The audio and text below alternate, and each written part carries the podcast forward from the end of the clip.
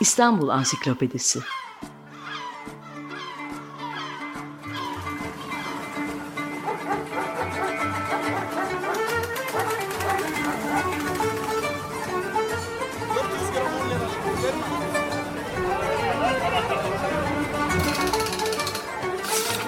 İnsanlar, olaylar, mekanlar, gelenekler ve ihtiyaçlar üzerinden şehrin tarihinden sayfalar.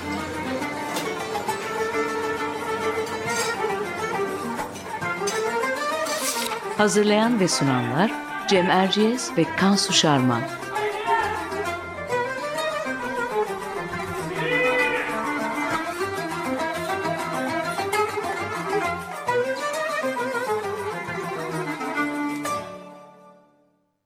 Merhaba İstanbul Ansiklopedisi'nden bugün e, yeni bir konumuz, yeni bir konuğumuz var. Ben Cem Erciyes. Açık Radyo'da İstanbul Ansiklopedisi'nin ikinci programındayız bugün. Bu hafta konumuz İstanbul'da balık. Konuğumuz Cengiz Özdemir. Şimdi biraz balıktan söz edecek olursam kendi adıma şöyle şeyler e, söyleyebilirim. Mevsim itibariyle tabii şehrin balık tüketimi açısından en güzel zamanındayız. O nedenle de bugün balığı konuşalım istedik. E, biliyorsunuz sonbaharda önce palamut ardından lüfer gelir. Bu arada istavrit, mezgit, havaların daha da soğumasıyla hamsi ki şimdiden kendini göstermeye başladı ve diğer balıklarla dolar tezgahlar. Tabii geçmişte balık çeşitliliğinin çok daha fazla olduğu söyleniyor. Bundan 40-50 yıl öncesine kadar e, en azından İstanbul ve Marmara sularında uskumrudan kolyoza, kalkandan izmarite ve hatta kılıç balığına kimi göçmen, kimi yerli onlarca çeşit balık bulunur ve avlanırdı. Bu zenginliğin kayıtları yüzyıllar boyu tutulmuş. Evliya Çelebi'den Karakin Deveciyan'a kadar pek çok kaynakta İstanbul'un deniz ürünleri zenginliğini az ya da çok kayıt altına almışlar. Bunları okuyabiliyoruz, bugün öğrenebiliyoruz. Bu kayıtlara şöyle bir baktığımızda hızlıca neler görebiliriz? Saraya veya halka satılan balıklar konusunda 19. yüzyıldan önceki dönemlere ait bilgi aslında çok yok. Ee, Evliya Çelebi'ye tabii dönüp bakıyoruz ve o seyahatnamesinde 90 çeşit yenilebilir balıktan bahsediyor ve 15 çeşit deniz kabuklusuyla yumuşakçası bulunduğunu söylüyor. Evliya Çelebi kendi sevdiği balık çeşitlerini sıralarken tekir, alabalık, yılan balığı, kaya balığı, kalkan ve hamsiden bahsediyor. Ayrıca boğazın iki yakasındaki dalyanlarda yakalanan balıklardan da bolca söz ediyor. Onların da uskumru, kefal, istavrit, izmarit, kolyoz, gümüş, hamsi, tekir, çırçır, iskorpit, gelincik, kaya balığı ve lüfer olduğunu anlatıyor. Çekmece göllerinde e, yakalanan pisi balığının da tereyağlı kızartmasının çok lezzetli olduğunu yine Evliya Çelebi'den öğreniyoruz. Rum aşçıların pişirdiği kefal çorbasının pek sevildiğini, fırında pişen sazan ve mersin balıklarının ünlü olduğunu anlatıyor. Balıkçılar hakkında da bilgi veriyor Evliya Çelebi. Ondan öğreniyoruz ki esnafı düzenciyanı çırnık adı verilen olta balıkçıları bin kişiymiş o dönem. 600 dükkanları varmış. Ağla balık top yakalayan esnafı acıyansa 300 kişiymiş ve 70 dükkana sahipmiş. Burada satıyorlarmış balıklarını. Tabii 17. yüzyıl kayıtları için nah defterlerine bakabiliyoruz. O dönemde en pahalı balık kaya balığı. Doçent Doktor Özge Samancı'nın Yemek ve Kültür dergisinde aktardığına göre 1640 yılında İstanbul'da bir okka kuzu eti 9 akçeye satılırken bir okka kaya balığı 12 akçeye satılıyormuş. 19. yüzyıl ve 20. yüzyıl başına ait kayıtlar ise elbette daha çok. Örneğin Sultan Abdülhamit için alınan balıklar şöyle sıralanıyor. Mutfak defterlerine bakıyoruz. Kalkan balığı, altı parmak balığı, lüfer, kefal ve kaya balığı. Bu şey lüferin yanağını severmiş Abdülhamit. Ee, böyle muhabbetler de var. Belki bunları konuğumuzdan dinlemek isteriz. Ee, ona sözü vermek lazım artık. Ee, konuğumuz kültür tarihi araştırmacısı, yazarı, Kültür ve Tarih Sohbetleri programı yapımcılarından Cengiz Özdemir. Açık Radyo dinleyicilerinin iyi tanıdığı birisini ağırlıyoruz bugün. Merhaba Cengiz Bey, hoş geldiniz. Merhaba, hoş bulduk. Sağ olun. Sizde 200 programa ulaştı kültür sohbetleriniz. Ozan Sadıç'la birlikte yaptığınız. E, tebrik ederiz. Evet. Bugün de bize katıldığınız için şimdiden tekrar teşekkür ediyorum. Çok teşekkürler, sağ olun. Buyurun. Cengiz Bey, e, şeyden başlayabiliriz. Tabii Türklerin balıkla arasının pek iyi olmadığı konusu hep söylene gelir. Türkler e, yani daha artık kıyılara ulaştıktan sonra e, hatta kimilerine göre İstanbul'un fethinden sonra bizim daha kültürümüze balık e, yer etmiş deniyor.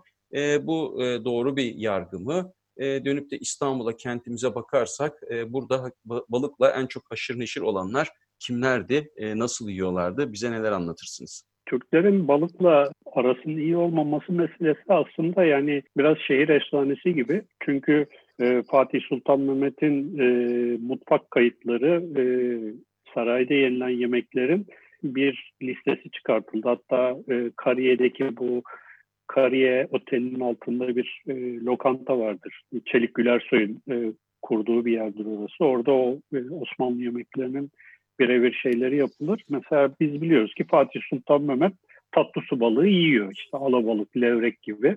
Tuzlu su balığı tabii Türklerin denizle olan muhabbetlerinin e, çoğalmasıyla birlikte ortaya çıkarım bir şey. E, tatlı su balığı yenmesinin sebebi de bunlar tabii göl e, balıkları. Daha içerilerden geldikleri için Türkler önce bir bu tatlı su balıklarıyla bir hemhal oluyorlar. Daha sonra İstanbul gibi işte Karadeniz gibi bölgelere yerleştikçe hemen bu balıklara çok balık yemeklerine çok hızlı bir şekilde adapte oluyorlar.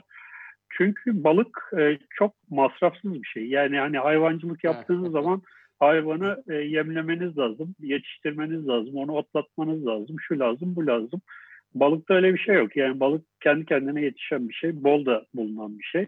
Bir de İstanbul tarihi boyunca balık e, İstanbul İAŞ'sinin en önemli kalemlerinden bir tanesi. E, işte altın boynuz denilen e, Haliç'te neredeyse e, Bizanslı tarihçilerin tamamında e, geçen bir şey vardır. Çok bereketli bir e, nasıl söyleyeyim hani e, balık yatağıdır orası. Çünkü balıklar Karadeniz'den inerler, e, Halice girerler, oraya yumurtalarını bırakıp Oradan ya Marmara'ya ya da Karadeniz'e geri dönerler. Güzergahları bu şekildedir. Cengiz Bey ee, küçücük ve... araya gireyim. Ee, Tabii buyurun. Ben de İstanbul'un iaşesiyle ilgili Bizans'taki 8 locadan bir tanesi balık locasıymış. İçugratai deniyor balık satıcılarına e, ve balıkçının kendisi pazarda balık satamıyormuş bu şeye göre. Bu iş balık satıcıları loncasının işiymiş Bizans'ta. Evet. Küçük bir katkıda evet. böyle bulunmuş olayım. Semtlere de ismini vermiştir. Mesela Bilahernay denilen e, bir bölge var. Bugünkü Hayvansaray bölgesi. Bilahernay'ın evet. sarayı vardır orada. Bilahernay'ı bildiğimiz palamut, balık yani. e, Çok güzel. Palamut'tan gelir onun ismi. Hmm, Ve Bizans sik- sikkelerinde e, palamut e, resimleri olan Bizans sikkeleri var. Çünkü gerçekten e, bedava bir yiyecek. E, bol proteinli vesaire. Türkler de şehre, e, şehre geldikten sonra balıkla çok hızlı bir şekilde adapte oluyorlar e, ve bir kendilerine ait de bir balık kültürü oluşuyor. Burada mesafeli durdukları şey daha çok kabuklu ürünler tabii. Yani onda da yani sebebi şu hani kanının akmaması, kanının hani biraz hani kurban keserken de böyledir yani bir hı hı. E, helal kesim, haram kesim gibi. Bu kabuklu hayvanlarda kanın akmaması e, ve yani balık gibi işte kanın dışarıya evet. akmaması veya kanın hiç olmamasından dolayı hani kabuklulara karşı bir mesafe var ama öyle var. çok da hani tamamen de bunu şey yapan bir şey yok. Istakoz da yiyorlar yani. Hani evet onları hani biraz bir, evet, şey kimi yok. şeyler tiksinç bulduğu Kesinlikle için mekruh ilan ediyorlar. Uzak durulan bir şey. Evet. Günah değil ama uzak durulan bir şey kabuklular. O konuda evet. enteresan bir hikaye var. Evliya Çelebi yazıyor. 1665'te bu Avusturya İmparatorluğu'na elçi olarak gönderilen Kara Mehmet Paşa'nın katibi o heyette ve Kara Mehmet Paşa Viyana'da beklediği ilgiyi, saygıyı ve yiyecekleri bulamayınca e, bir tepki duyuyor. Evliya Çelebi de bu tepkiyi aktarmış. Kara Mehmet Paşa kendisine kabuklu deniz ürünlerinin verilmesine tepki göstermek için sizin de elçinizi İstanbul'da köpek yerine koymayıp iltifat ve itibar görmeyip Galata'daki meyhanelerde pavurya, yengeç, kerevit, midye ve istiridye namlı müzahrafatları yani pislikleri ve sümüklü böcekleri, kaplumbağaları ve ıhtıpotları yesin diyor. O öyle bir yani koyun evet. vermemişler ona. O da buna tepki evet. duymuş. Evet. evet. evet. Peki, peki buyurun Cengiz Bey devam edin. Yani e, balık ee, Türkler de kendi kültürünü oluşturuyor. Bu, isterseniz oradan devam edin. Evet. evet. Yani burada farklı azınlıkların balıklara karşı özel muhabbetleri var. Mesela Ermeniler ağırlıklı olarak uskumru seviyorlar. Yahudiler dil balığı ve gelincik balığı seviyorlar ki e, mesela Murat Belge'nin İstanbul Gezi rehberinde e, Eminönü'ndeki bir koşer lokantası, e, Levi lokantasıydı sanıyorum. Orada tavsiye olarak çakal eriği soslu dil balığı iyi e, derdi. 80'lerde yazdığı kitapta. O lokanta hala duruyor. Yahudi cemaati işte dil balığı ve gelincik balığı. Ermeniler uskumru ağırlıklı. Rumlar Rumlar zaten balıkçı oldukları için yani e, onların tabii Hepsini. esas ustalıkları mercan e, ve levrek. Bu taş taş balıkçılığı denilen bir balıkçılık türü bu. Çok ustalık gerektiren bir şey. Türklerde lüfer. Yani Türklerin de lüfere karşı özel bir e, şeyi var. Bu Sultan Abdülhamit'in lüfer yanağı e, sevmesi aslında Sultan Abdülhamit'in sevdiği şey lüfer yanağı ile yapılmış salata. Bunu çok hmm. severmiş. O tam da lüfer yanağı değil aslında. Kofana yanağıdır. Yani lüferin yanağından çok fazla bir şey çıkmaz. Kofana yanağından yaklaşık bir kaşık kadar yani balığın yanağından bir et çıkar. Sultan Abdülhamit de bunu çok severmiş. Bizim ekabir takımı biliyorsunuz bir e, lüfer yana bir okka rakı içirir adama diye böyle bir e, evet. e, şeyi vardır yani hani Söz muhabbeti vardır. de vardır. Ama bunun dışında mesela 2. Mahmut'un kılıç balığını çok sevdiğini biliyoruz. Hatta yani e, kılıç balığı bir ara İstanbul Boğazı'nda azalınca ya şimdi sultana kılıç balığı yok tutamadık e, ner, e, diyemeyecekleri için İstanbul Boğazı'na e, takım erkek ve dişi kılıç balıklarını hani transfer etmeyi falan düşünmüşler. Yani öyle bir sultanların da böyle bir e, balıklara yönelik özel e, şeyleri var. Ayrıca e, Sultan Abdülaziz'in ve Sultan Abdülhamit'in de özel olarak lüfer avına çıktığını biliyoruz. Yani Aa, ben hiç duymamıştım. E, Çok enteresanmış. Tabii yani e, bununla ilgili şöyle ilginç bir anekdot vardır. Sultan Abdülaziz e, ilk kez iktidara geldikten sonra 1858'den sonra halk ne yapsam halk hani halka kendimi e, bir çeşit PR gibi düşünün bunu. Ne yapsam halka kendimi sevdiririm diye danışmanlarına soruyor. O dönemde de İstanbul Boğazı'nda özellikle Kanlıca Körfezi'nde e, balı, e, lüfer şehrayini e, denilen lüfer sefaları yapılıyor. Yani bunlar genellikle mehtap zamanları yapılıyor ve bu e, hem balık tutuluyor hem işte rakı içiliyor veya işte e, şarkı söyleniyor neyse. Gerçekten olağanüstü böyle yüzlerce e, şey e, balık ava çıkılıyor. E, ve tabii bunlar İstanbul'un ekabir takımı yani her yalıda bir e, balıkçı veya bir e, sandalcı var. Yani yalı hayatın iki önemli şeyidir bunlar ama yalı sahipleri de kendileri e, şeylere çıkıyorlar ve Sultan Abdülaziz'in de bu e, ve Abdülhamit'in de bu lüfer avlarına çıktığını biliyoruz. Yani ya, her yalı kendi balığını kendi yakalıyor bir nevi gibi oluyor ama değil de tabii tabii balıkçıdan da alıyorlardır mutlaka. Ya şimdi şöyle Boğaziçi dediğimiz şeyler e, semtler bugün semt olarak yer, gördüğümüz yerler aslında birer köy. Evet. Yani Boğaziçi köyleri deniyor buraya buralara. E, yakın zamana kadar aslında e, hatta ben e, bizim yaptığımız yayınlardan bir tanesinde Kanlıcalı bir mimar abimiz şu anda da kendisi Kanlıca ile ilgili çok e, külliyatlı bir iki cilt bir kitap yazdı. Fuat Selim Ramazanoğlu. Fuat abi bizzat kendisi Yalı'da doğmuş ve uzun yıllar Yalılarda yaşamış. Daha sonra işte çeşitli sebeplerden o Yalılara el değiştirmiş ama kendisi bizzat Yalı'dan e, lüfer avına çıkıp yani bu 80'li yıllarda ve 90'lı yıllarda olan bir şey. Lüfer avına çıkıp hatta geçimini de bundan uzun süre sağlamış yani balıkçılıkla falan böyle geçimini sağlamış bir insan. Yani şöyle bir şey var. Hem e, yalı sahipleri kendileri tutuyorlar, zevk için tutuyorlar ama ayrıca bu iş için e, zengin yalı sahipleri tabii bu iş için sandalcı ve oltacı da e, evde kadrolu olarak bulunduruyorlar. Cengiz Bey hazır Boğaz Buyurun. kıyıları demişken dalyanlara da gelelim. Boğaz'da dalyanlar var ve hani biz fotoğraflarından falan biliyoruz.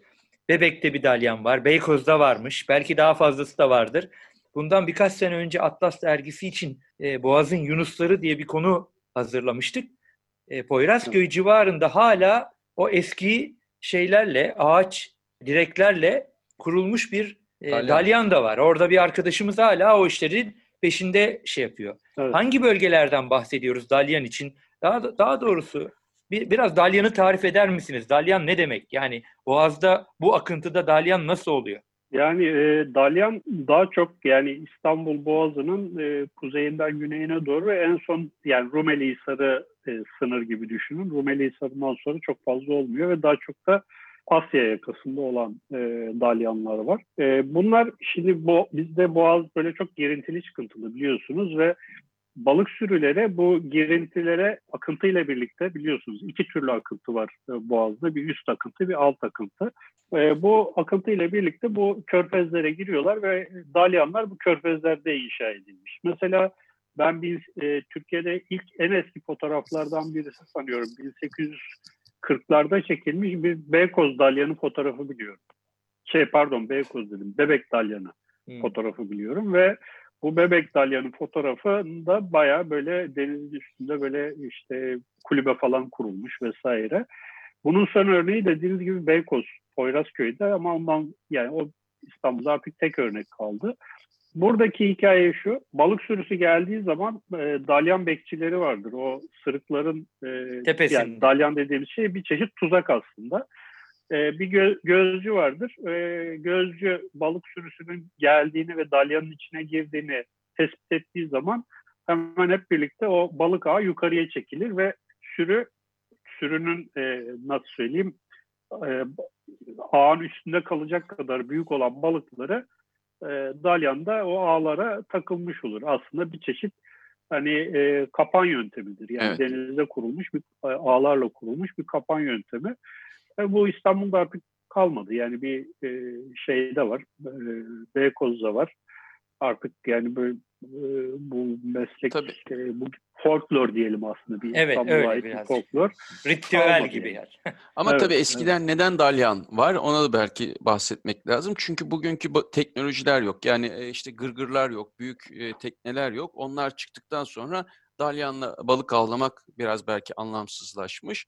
E, eskisi gibi böyle açık evet. deniz balıkçılığı yok. Bir de tabii e, Boğaz'ın koyları o zaman bakir. E, burada e, ağla balıkçılık yapılabiliyor.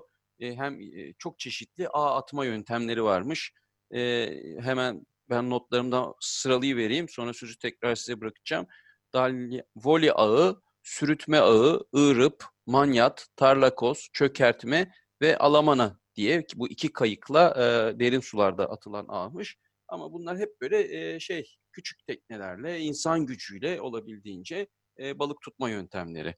Bir de pişirme evet. işlerine girmek lazım acaba. E, balık nasıl e, pişiriliyor? E, nasıl pişiriyoruz? Nasıl seviyoruz? Siz nasıl seviyorsunuz Cengiz Bey? Ya ben usulü neyse onu onu seviyorum tabii ki. Yani boğaz balığının şöyle bir avantajı vardır. Boğaz mesela Ahmet Rasim'e göre şöyle bir şey vardır. E, kız kulesini geçmiş olan e, şeyin e, lüferin e, lüfere artık biz lüfer demeyiz der.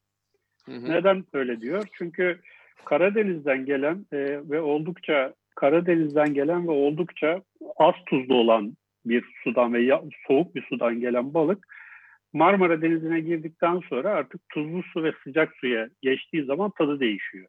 Mesela Fransızlar balıkları bol sosla şey yaparlar. Yani Fransız mutfağı işte her türlü şeyi olduğu gibi balığı da bol sosla şey yapar, e, pişirir yer.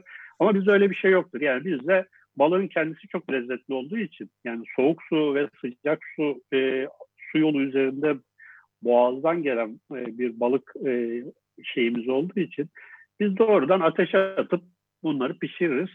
Bazen buğularız, bazen ızgara yaparız, bazen eğer balığın kendisi az yağlıysa tava yaparız ki hani yağla biraz hemhal olsun diye.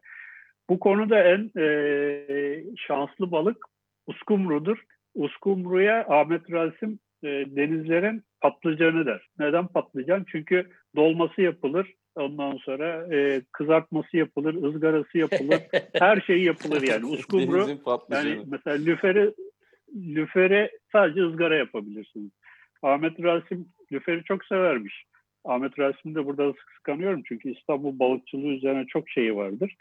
E, lüferi çok severmiş. Bir gün böyle bir çift lüfer almış, şeye gitmiş, evine götürmüş. Ahçısı da bilememiş. Bunları yağda kızartmış. Ahçı işten kovmuş yani o derece. Bir de tabii mesela Fuat Selim abi, Ramazanoğlu, bizim de Kanlıca'dan farklı abimiz, dostumuz. Onun şöyle bir ifadesi vardır. İstavrit e, denizlerin kuru fasulyesidir der. Şimdi düşünüyorum niye böyle bir şey söyle, söylüyor. Çünkü istavrit her mevsimde vardır ve hani tutması kolaydır, yemesi kolaydır. İşte yağda yaparsın, ızgara yaparsın falan filan. Yem bile ee, istemez tutmak için. Evet, evet. Yani kuru fasulye gibi yani hani evet. e, bol bulunan işte fukara yemeği yani bir anlamda. Ee, Peki. Bir de şöyle bir şey var. Son bir şey daha söyleyeyim. Buyurun. İstanbul balıklarının sınıfsal bir şeyi de vardır. Mesela bizim rahmetli Aydın Boysan da bunu bir yerde anlatmıştı. Bu biz şimdi e, nimetten sayıyoruz. İşte palamut, torik. Bunlar fukara balığı aslında. Yani fukaralar yermiş. E, zenginler e, mercan gibi, levrek gibi böyle çok zor tutulan ama çok lezzetli taş balıklarını hani yerlermiş. E, lüferi de herkes yiyor. Yani lüfer ve uskumru da sınıflar üstü bir şey e, balık. E, onu onu e, herkes e, zevkle yiyor. Yani biraz böyle e, sınıfsal da bir şey varmış yani Var. bu balıkların. Peki e, Cengiz Bey programın süresi çok azaldı ama bunu mutlaka konuşmamız lazım kısacık da olsa. Balık deyince çok özel bir çalışmadan bahsetmek lazım. Karakin Deveciyan'ın Balık ve Balıkçılık adlı kitabı. E, Deveciyan'ın eski balıkhane nazırı olduğunu biliyoruz. Ama birazcık daha geniş bilgiyi ve kitabıyla ilgili e, malumatı sizden alalım. Ee, bugün Aras yayınları bir tweet attı. 8. baskıyı yapıyormuş. Ben çok sevindim çünkü bir ara e, çok zor bulunuyordu bu kitap. Birinci baskıdan sonra uzun süre şey yapılmadı. Bu çok önemli bir kitap. Bir defa ansiklopedik bir kitap. Yani bizde sadece Karakin Deveciyan'ın kitabından bahsetmek tabii çok önemli. E, hem e, Reşat Ekrem Koçu bunu çok hem ansiklopedisinde hem başka yerlerde. İşte Ahmet Hamdi Tanpınar Huzur'da bahseder bu kitaptan. Çok önemli bir kitap. Ansiklopedik bir kitap. Yani e, bir çeşit aslında referans kitabı gibi e, şey evet. yapılmış bir kitap. E, bu kitap 1915'te basılıyor. Tam işte bu Ermeni tehcirinin başladığı tarihte ki kendisi de bu tehcirden kır, kıl payı kurtulanlardan bir tanesi bir muhtemelen iddiatçı bir albay kendisini bu şeyden kurtarıyor. Daha sonra işte oğlu yurt dışına çıkıyor. Torunu bu meşhur Deveciyan bu Sarkozy döneminde Evet, e, döneminde bu Ermeni tasarısının falan mimarlarındandır kendisi. Karakin Deveciyan yaklaşık 100 yıl yaşıyor. 1860'larda doğuyor, 1960'larda ölüyor. İstanbul'da ölüyor yani. Evet, 1964'te ölmüş. Evet. Evet e, ve bu kitabı e, yani hem balıkçılık teknikleri açısından hem balıkların türleri açısından hem yakalanış teknikleri açısından Hatta boğazdaki voli yerlerine kadar yani hangi balık hangi çukurda bulunur, hangi işte körfezin e, neresinden kerteriz alırsanız nerede bunu bulursunuz falan gibi bir, çok pratik bilgilerin de oldu. Çok ilginç bir kitap. Bir benzeri de yok. Ama yani e, mesela bunun dışında e, Asaf Muammer'in çok iyi bir kitabı vardır. İstanbul'da balık kültürü derlemesiyle. Bizde başka bir balıkhane nazırı daha vardır. Onun balıkçılık üzerine değildir kitabı ama İstanbul'un e, bir eski zamanlarda İstanbul hayatı diye. Yani bize balıkhane nazırları biraz böyle entelektüel adamlarmış yani öyle. Evet biraz duyunu umumiye ile de ilgili yani. olduğu için herhalde. Evet. Evet. Evet aynen öyle. Ee, aynen. hazır siz böyle söylemişken enteresan bir kitap daha var aslında. Bu Balıklı Rum Hastanesi kayıtlarına göre buradaki balıklının bizim balıkla bir alakası yok ama Alexandros Paspatis'in İstanbul'un Ortodoks esnafı. Bu Mariana Yerasimos'un verdiği isim. Orada epeyce bir balıkçılarla ilgili 1860'lı, 1850'li, 1840'lı yıllara ait bilgiler var ama şabi şimdi e, zamanımız buna çok şey değil. Çok teşekkür ediyoruz Cengiz Bey size. Vaktimizi doldurduk. teşekkür ederim. Şimdi buradan bağlayarak programın sonunda bu alfabetik olarak gideceğimiz İstanbul Ansiklopedisi maddemiz var ve B harfinden devam ediyoruz.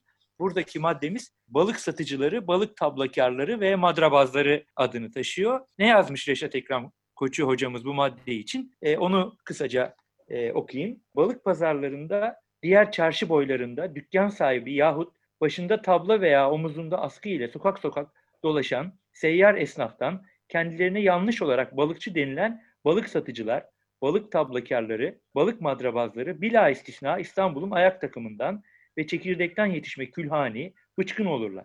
Yazın çoğu, hele çıraklar, pantolon paçaları sıvanmış, yalın ayak baldırı çıplaktırlar.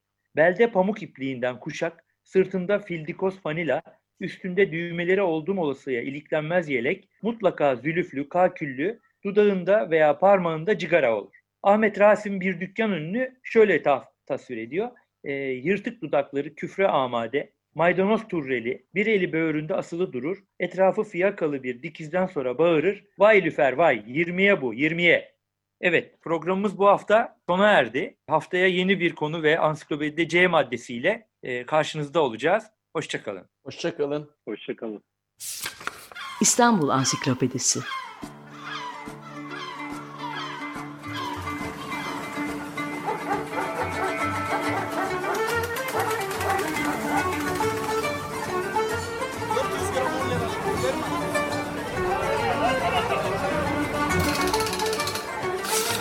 İnsanlar, olaylar, mekanlar, gelenekler ve ihtiyaçlar üzerinden şehrin tarihinden sayfalar.